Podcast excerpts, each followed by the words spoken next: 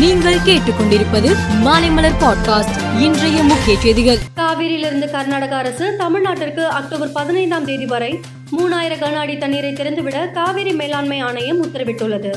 தண்ணீர் திறக்க மறுப்பு தெரிவித்து கர்நாடகாவில் பந்த் நடைபெற்று வரும் நிலையில் காவிரி மேலாண்மை ஆணையம் உத்தரவிட்டு இருப்பது குறிப்பிடத்தக்கது. தமிழகத்தில் கலைமாமணி விருது பெற்ற பத்து பேர்களுக்கு தலைமை செயலகத்தில் இன்று முதலமைச்சர் மு ஸ்டாலின் தலா ரூபாய் ஒரு லட்சம் வீதம் பொற்கிழி வழங்கினார். மேலும் ஐநூறு கிராமிய கலைஞர்களுக்கு இசைக்கருவிகள் மற்றும் ஆடை அணிகலன்கள் வழங்கிட தலா பத்தாயிரம் ரூபாய் நிதியுதவி வழங்கினார்.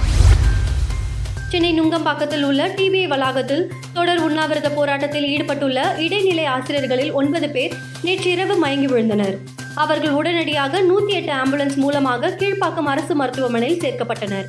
விடிய விடிய போராட்டம் நடைபெற்ற நிலையில் இன்று மேலும் இருபத்தி ஒரு ஆசிரியர்கள் மயங்கி விழுந்தனர். அவர்களும் மருத்துவமனைக்கு அனுப்பி வைக்கப்பட்டனர்.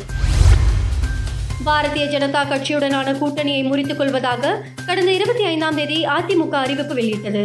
இதையடுத்து பாஜக கட்சியின் டெல்லி மேலிட தலைவர்கள் அதிமுகவிடம் சமரச பேச்சுவார்த்தையை ரகசியமாக நடத்தியதாகவும் எடப்பாடி பழனிசாமி பாஜகவுடன் கூட்டணி வைக்கக்கூடாது என்பதில் கவனமாக இருக்கிறேன் என்று பதில் அளித்து விட்டதாகவும் கூறப்படுகிறது. காவேரி விவகாரம் தொடர்பாக கர்நாடகாவில் உள்ள விவசாய அமைப்புகள் இந்த வாரம் முழு கடையடைப்பிற்கு அழைப்பு விடுத்தன. இதையடுத்து இந்த வாரம் கடந்த செவ்வாய்க்கிழமை மற்றும் இன்று என இரு நாட்கள் கர்நாடகா மாநிலம் முழுவதும் பந்த் அனுசரிக்கப்படுகிறது. இரண்டு நாள் முழு அடைப்பின் விளைவாக கர்நாடகாவின் தொழில்துறைக்கு மொத்தமாக ரூபாய் நான்காயிரம் கோடி மதிப்பிற்கு பொருளாதார நஷ்டம் ஏற்படும் என நிபுணர்கள் கணித்துள்ளனர்.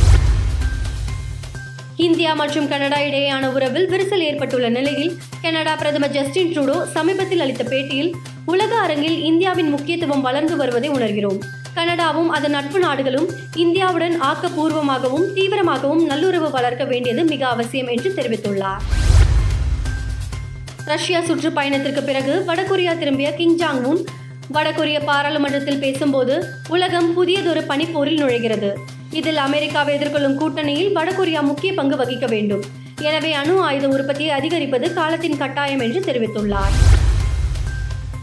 இந்திய அணி கேப்டன் ரோஹித் சர்மா கிரிக்கெட் போட்டிகளின் போது அதிக ரன்களை பெறுவதற்கு புதிய வழிமுறையை பரிந்துரைத்துள்ளார்.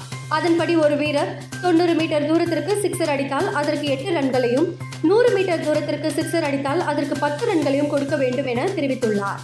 மேலும் செய்திகளுக்கு மாலை மலர் பாட்காஸ்டை பாருங்கள்.